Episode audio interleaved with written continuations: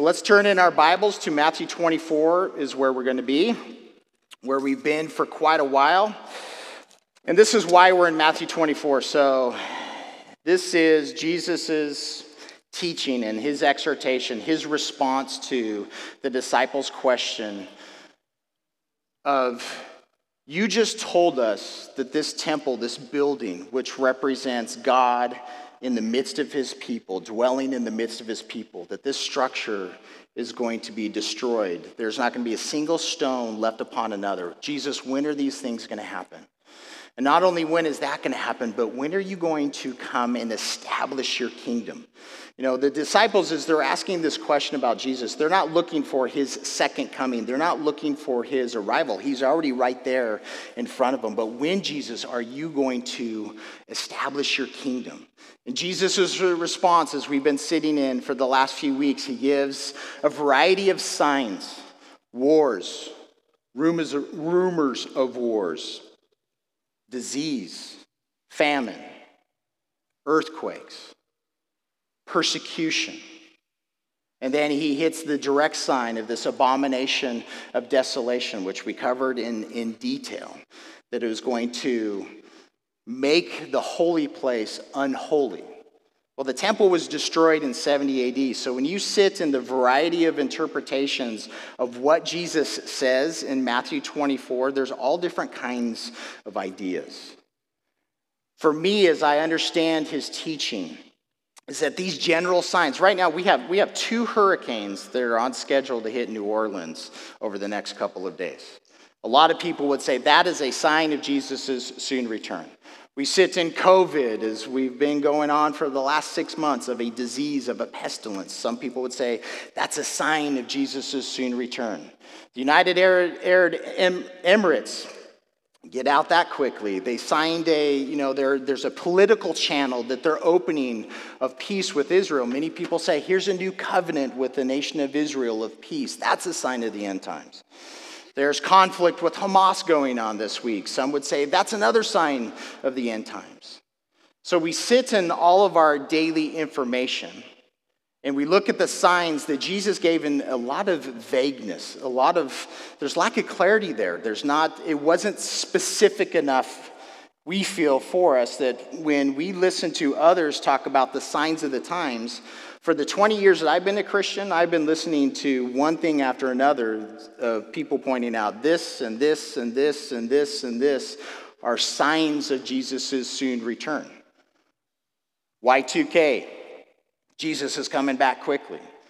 The 2008, so this is a uh, 2008 was, well, first, it was Israel became a nation in 1948. So you have this major revival of God pouring out his spirit and saving people in the 60s and the 70s. In the 70s, is re- really when this, this awakening came in the sense of looking for all the signs of how the world was being orchestrated according to the prophecy of, the, of multiple prophecies of the Bible, the world order, and just all these things going on. There's a major revival in the 70s Many in the church were looking for Jesus to return in 1988. And the reason was is because Israel became a nation again in 1948. That's going to be relevant as we step into the text this morning. A generation being 40 years, Jesus is coming back in this generation. For, he's going to come back in 1988. There were many predictions of that. Did he come back in 1988? No. So that caused people to well, they were anticipating the rapture to occur in 81. That didn't occur because you got to back it up seven years. There's all these different things that people point to signs. In 2008, it was, uh, um, that would have been sitting in 60 years. So, in some place, 60 years is a generation. Looking at the recession, the Great Recession that happened in that year, and again, restructuring of world order, and those kind of people were pointing to that as signs. 2018 was the 70 years anniversary of Israel becoming a nation. This was the year where all the blood moons are going on, everybody pointing to these are all the signs that Jesus is coming back soon. Has Jesus come back yet? Has the rapture happened yet? No. So, in the signs and the, the vagueness that Jesus used, it creates a lot of questions. It creates a lot of opportunity to say, this is that. And this has been going on since the beginning. I just read yesterday, I had no idea. Martin Luther said that Jesus was coming back in 1533. He named a date. I'll, I'll bring the quote next week to read the whole thing because I think it's fascinating. Because I believe those general signs that Jesus gave in the beginning were for all generations of believers.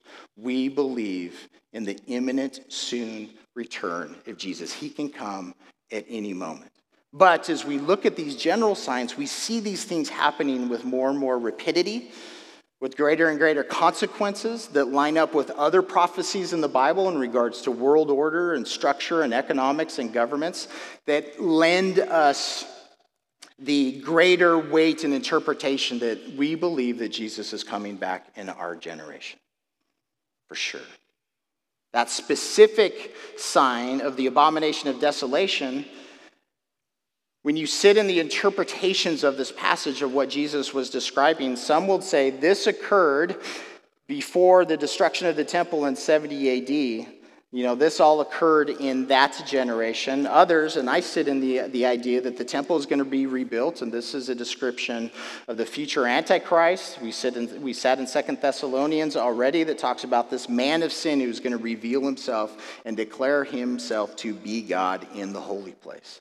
So there's an interpretation that we believe that the temple is going to be rebuilt. The issue with those, and again, I don't pick up, I used to, and I'm stopped, I've stopped doing this, and I try to stop doing this. There are many, even in this room, that would have different interpretations and understandings of Jesus' teaching. And we have room for that. I'm not going to pick up a stone and throw it at another brother and sister, and I have before. Those I have a futurist, for those of you who know the terminology, I have a futurist perspective when it comes to eschatology, the things of the end time. I used to pick up stones and question the salvation of anybody who took on the preterist view, that these things all happened in this generation that Jesus was speaking to. Um, and I don't do that anymore. So I'm saying all that to say that there are different ideas. There's brothers and sisters that sit in different interpretations of this. And I say that qualifying my understanding of this is even if you take a historical idea in regards to the abomination of desolation sign, it says very clearly that immediately after the tribulation of these days, Jesus is coming back. Jesus didn't come back in that generation. So, this is why we believe my interpretation and many interpretation, the idea that Jesus is coming back later. Now, all that in background that we've covered the last few weeks, because it's a lot of information. We've sat in some a lot of different Bible texts. Now we get into Jesus' application. Well, what does he want us to do with this information? And before we get, before we read verse 32, I just want to grab in our hearts, just even in that last song that we sang.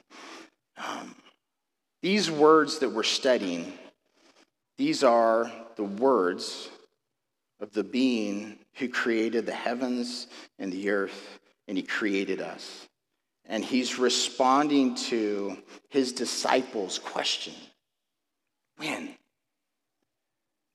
And he's, we have to sit in that to understand it. Like as we study these words, this isn't, we're not sitting in my words, we're not sitting in a doctrinal perspective, we're not sitting in a religious teaching. We're sitting at the feet of our Savior in, in devotion and in adoration to hear what he says. So he just gave all this thick information that even for them it would be thick. They'd be they don't have clear understanding in regards to Jesus' words, even as he's speaking these things in a private context, right? This is dinner time. They're sitting around a campfire. They're having one on one dialogue. You can picture the disciples sitting down and taking notes. Now, verse 32, Jesus' application, what Jesus wants us to do with this information. He says, Now, learn this parable from the fig tree. When its branch has already become tender and puts forth leaves, you know that summer is near. So you also, when you see all these things, know that it or he is near at the doors. Surely I say to you, this generation will by no means pass away till all these things take place. Heaven and earth will pass away, but my words will by no means pass away. He's going to get into a variety of applications. We're only going to look at this this morning, but I titled this morning's sermon Learn, because this word learn is the imperative. When Jesus tells us the Great Commission at the end of Matthew 28, when he says, Go therefore into all the nations and make disciples, teaching them to observe all the things that I've commanded you. The word disciples, this is this word for learn.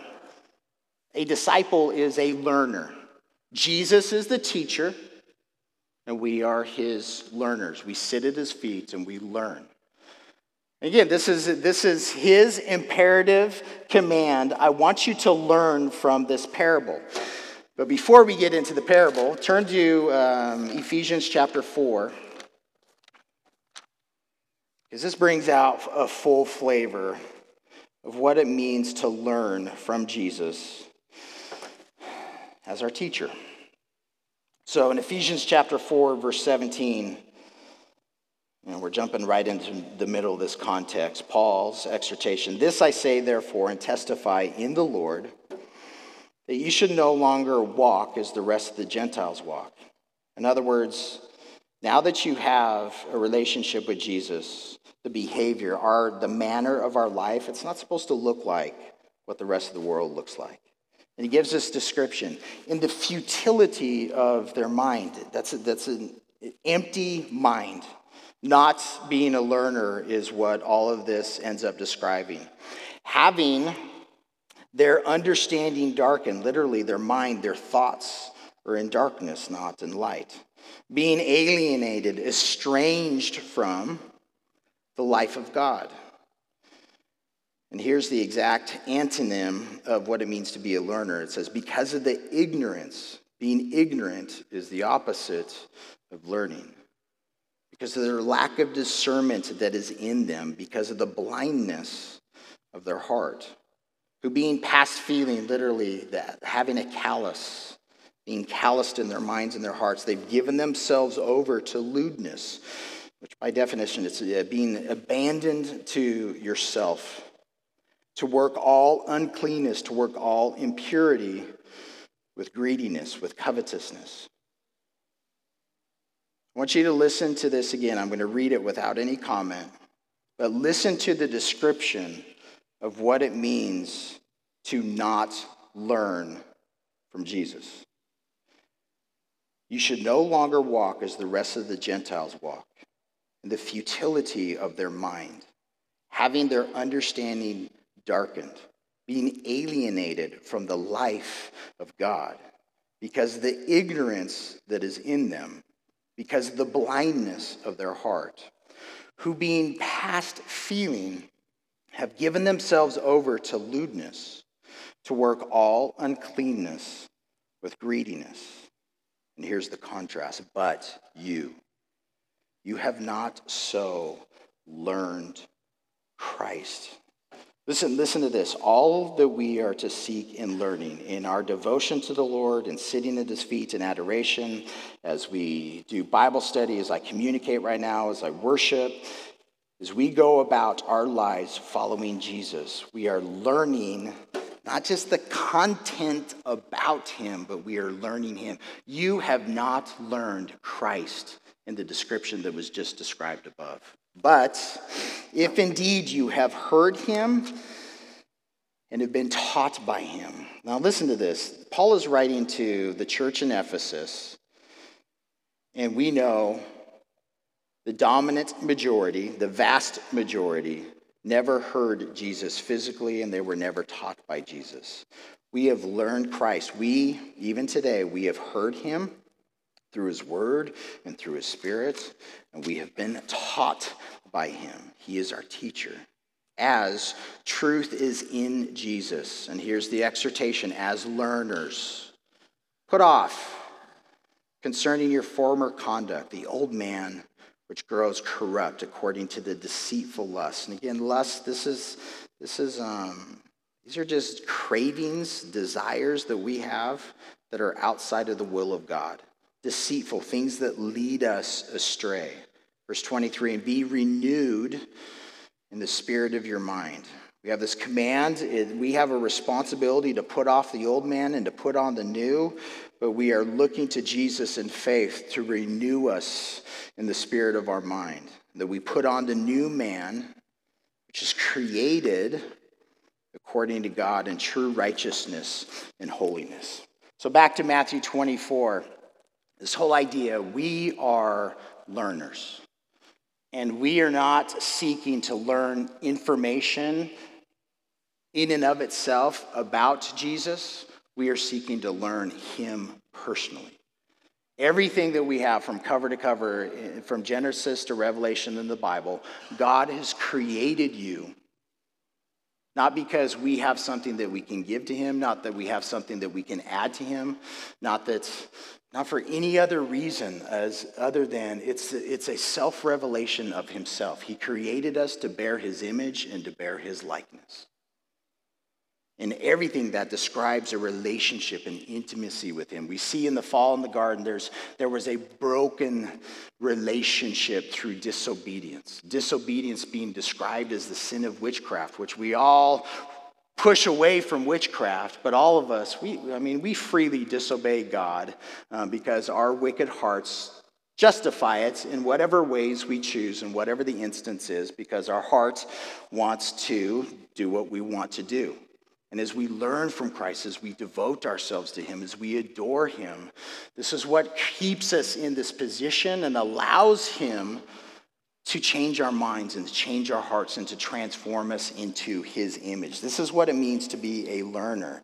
And again, we're spending a lot of time on this because this is this that describes our whole relationship as a disciple, as a learner, as a follower of none other than Jesus. Not a religion, not a church, not another man.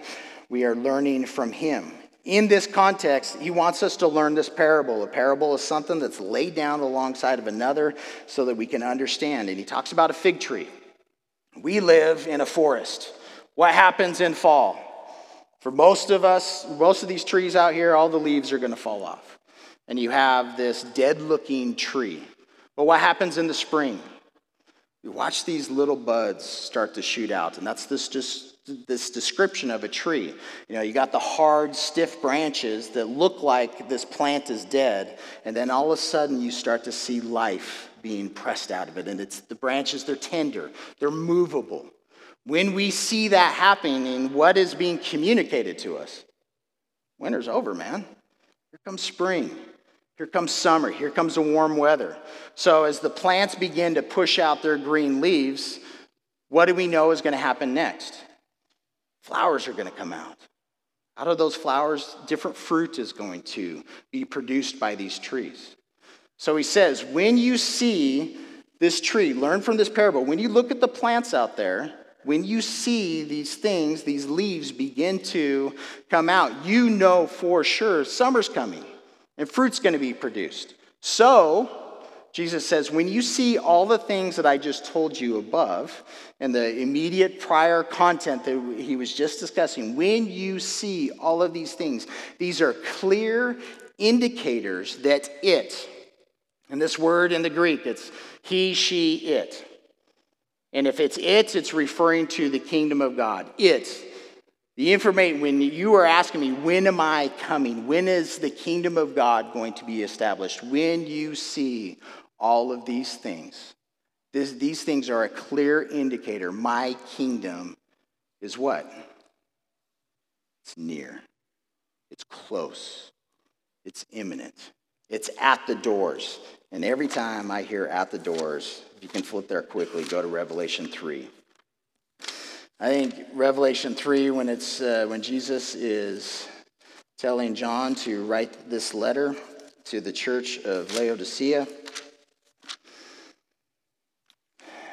in many ways, I believe it reflects the current culture that we live in. This is Revelation 3:14 to the angel of the church of the Laodiceans write These things says the Amen. Titles of who Jesus is, his person, the faithful and true witness, the beginning of the creation of God. I know your works. That you are neither cold nor hot. I wish that you were cold or hot. So then, because you are lukewarm, and neither cold nor hot, I will vomit you out of my mouth. Pretty vibrant description. Because you say, I am rich and have become wealthy, have need of nothing, you do not know that you are wretched, miserable, poor, blind, and naked. I counsel you to buy from me gold refined in the fire, that you may be rich, and white garments, that you may be clothed, and the shame of your nakedness may not be revealed. And anoint your eyes with eye salve, that you may see. As many as I love, Jesus loves you. I rebuke and chasten. It's like bringing up a child. Therefore, be zealous and repent. And this is where Jesus being at the door, his kingdom being at the door. Behold, I stand at the door and I knock. If anyone hears my voice and opens the door, I will come into him and dine with him, and he with me.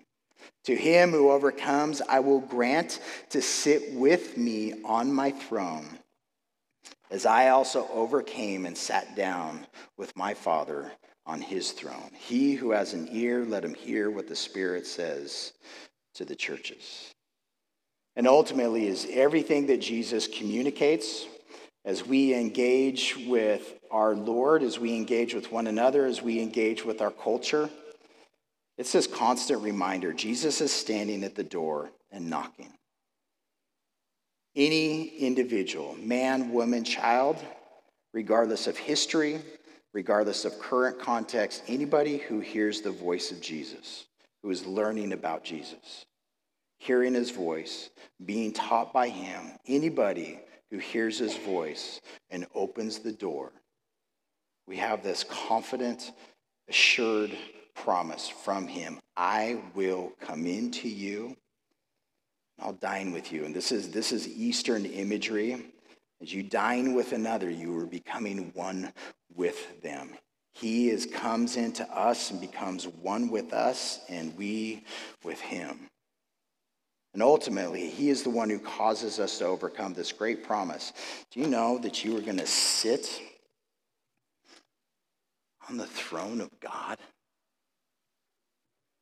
Solely because he wants you to, because it's his will. He created to, to share himself, and he invites all of us to come in. So when we see all of these things, it's not to get our end times in order. It's not to pick up the stones and throw them at the culture. It's to be aware. We need to be a learner. The whole point of this parable that he is saying that he is instructing is I want you to discern the times that you live in. Learn. Pay attention to what's going on on the outside, pay attention to what's going on in the culture, but what does he want us to do with that information? What is Jesus asking you to do today? And that, I can't answer that for you. The Holy Spirit has to answer that for you, but you have to ask the question and you have to be intentional, to one, know how to, how do you hear from him? When you ask God a question, how do you know yes, no, or wait? How do you know what his answer is?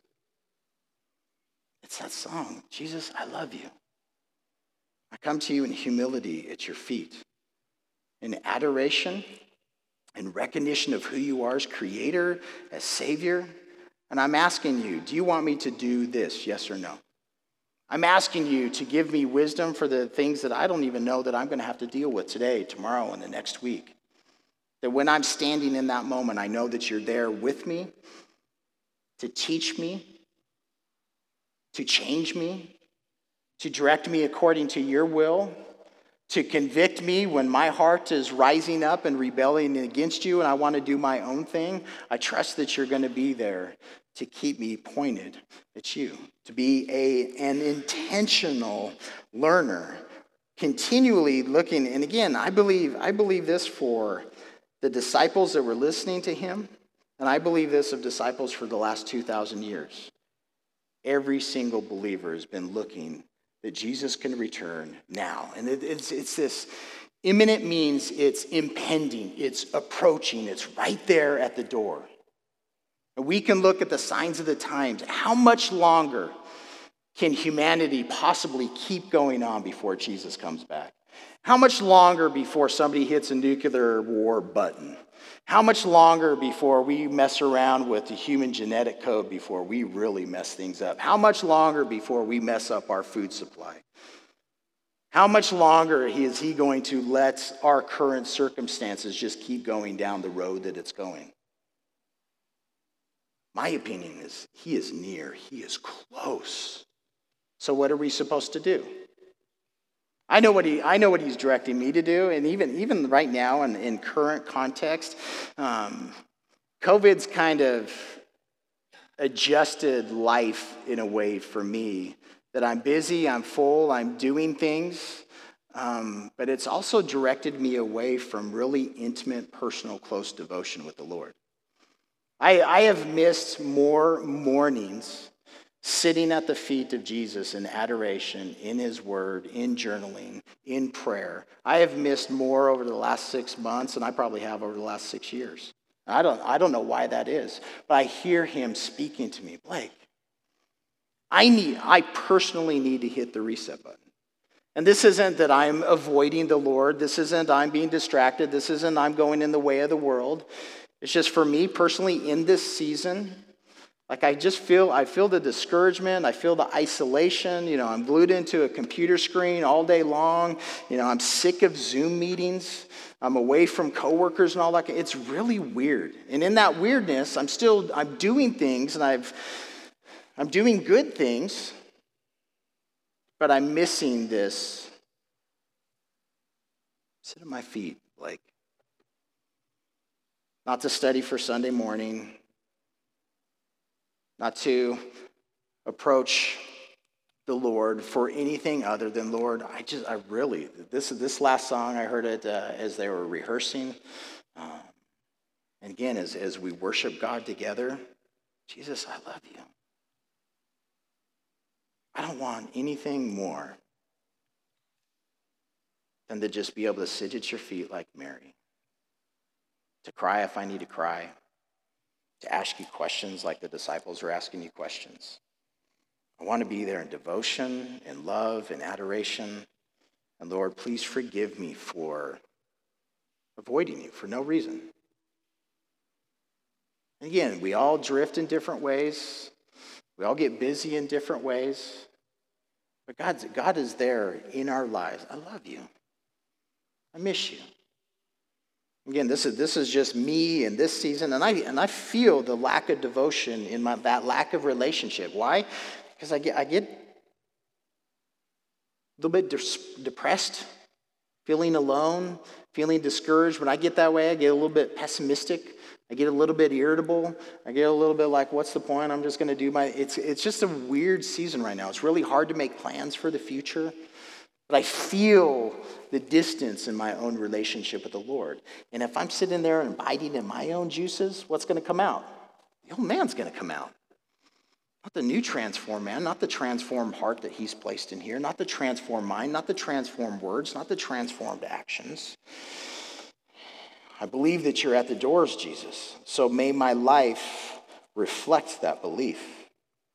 And here, this surely I say to you, this generation will by no means pass away till all these things take place. This has been one of those, Jesus' statement there has provided uh, confusion, not provided, but it creates confusion again, is, is what he communicated. Did it already happen? The generation, this generation that he's speaking about, is that the generation of the disciples? Well, if it was the generation of the disciples, then we have to say Jesus is a false teacher and a false prophet because he didn't establish his kingdom. He didn't come back and rule and reign as the Messiah on this planet over the nations with a rod of iron, as all the prophecies tell us. That didn't occur when the temple was destroyed. The sun didn't fail to give its light. The moon didn't fail to give its light. The stars didn't fall from heaven. Lightning did not flash as from the east to the west, and Jesus revealed himself. That didn't happen. So, therefore, the interpretation, the understanding is this generation that he is talking about is that it's this generation that sees the future abomination of desolation. We see this a lot of times in biblical prophecy that when God says something, there is a near fulfillment of it in that culture and of that time. And then there's a far fulfillment of the exact same information later on. Specifically, as we talked about the abomination of de- desolation. Antiochus Epiphanes fulfilled that in 150 BC very clearly. He slaughtered a pig. He set up an idol in the temple. The, uh, the, the Feast of Hanukkah is the rededication of the temple. It's, it surrounds that event in history. Did this abomination of desolation happen again to this, this temple before it was destroyed in 70 AD? Probably. Near fulfillment of Jesus' word. At the same time, that building, that structure is going to be rebuilt. It's never going to be occupied by the Almighty God. His glory is not going to descend and dwell in that structure. But it's still going to be a structure that the Jews are using in regards to obedience in their worship, in regards to what Jesus' commands were in the Old Testament. It is going to be defiled. And when they see it, run. And then you can count, Daniel tells us it's 1,290 days, and here comes Jesus. So we believe that there's a future fulfillment of it, that this generation that he is speaking of there is the generation that sees this in the future. And this is one of these. Verse 35. This rings our bell. Heaven and earth will pass away. Listen to that. The heavens and the earth that God created, they will pass away they will be undone. He says, But my words will by no means pass away. If Jesus is not God, he is a false teacher and he is a false prophet, just by those words alone. Do you know of any prophet in the Word of God that says, My words will last forever? The only time a prophet declares something with that kind of authority is, Thus saith Yahweh. His words, these are the things that will abide and remain for all eternity. Again, so sit in the immediate context. My Bible, all the words are in red to tell me that these are Jesus' words. My words everything that we've just read, they will remain forever. There's going to be a continual testimony of eternity in regards to his authoritative, powerful words that will remain even though all of his creation will be totally undone. His words are forever. He is forever. He doesn't say things by oops. He doesn't say things by plan B. He doesn't say things by mistake. They are always permanent. Final place where we're going to end this morning. Worship team, you can come on up. Turn to Hebrews chapter 10.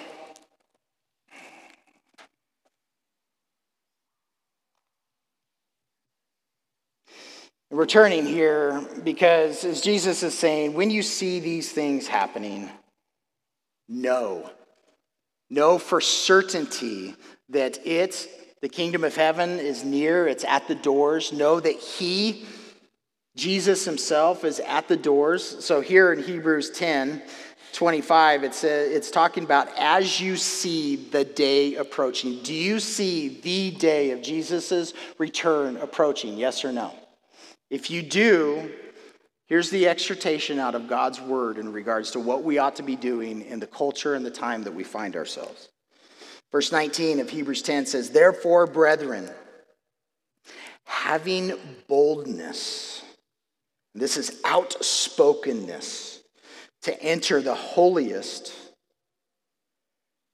The holiest is the abode, the home of God, by the blood of Jesus by a new and living way which he consecrated, that he set apart for us through the veil that is his flesh.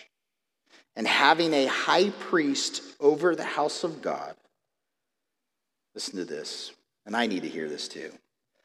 Let us draw near with a true heart in full assurance of faith, having your hearts sprinkled from an evil conscience and our bodies washed with pure water. Lots of imagery here. Let us hold fast the confession of our hope without wavering, without giving way. For he who promised is faithful. And let us consider one another, brothers and sisters in the room, let us consider one another. How and what way? In order to stir up love and good works. This is what I was talking about earlier. There's so many times where, especially as a young believer, been puffed up in pride and arrogance and thinking that I know it all. And I mean, I, I, can remember there was a point in my life that the whole Catholic Church is going to hell. There's not a single Catholic that's saved. I can remember like thinking that and believing that in arrogance. And how foul of a heart is that? Jesus tells me to consider every single person, regardless of their denomination, their background, their perspectives, anybody who bends the knee to Christ, my consideration of them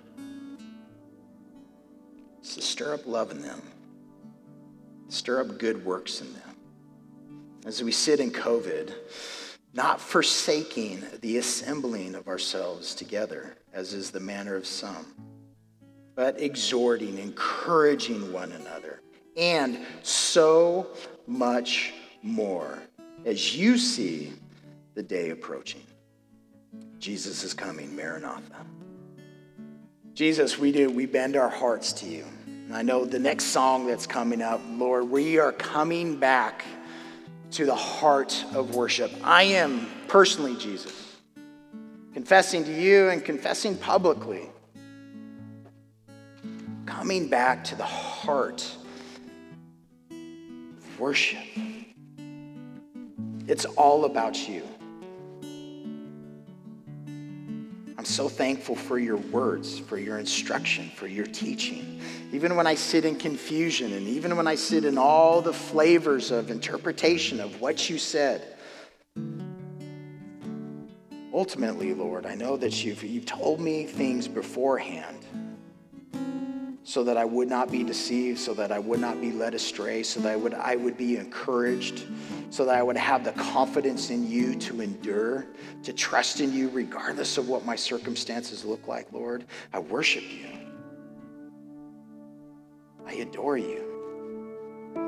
I love you. I open the doors of my mind and my heart Jesus, I ask you to come in in all of your glory and all of your power and all of your majesty with all of your words. Come in as my teacher, come in as my friend.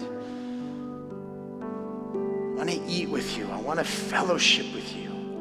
I want to remember your body and your blood and your sacrifice. I want to remember that you have returned to your Father, that you are seated on the throne of God with your Father right now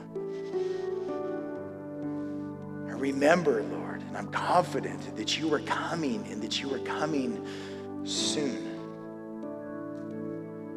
Free me from distractions. Free me from the thoughts of my flesh, Lord. All of my desires and cravings that I have, Lord, that are separate from you. Lord, help me to let go of those things. Point them out to me. Change me, transform me in your time, in your way. Thank you for the men and the women, kids that have all assembled together in your name. We are here to stir up love, we're here to stir up good works. All these things, they're only possible in you, Lord. Thank you for your grace. Thank you for your love. We worship you and adore you. It's in Jesus' name we pray. Amen.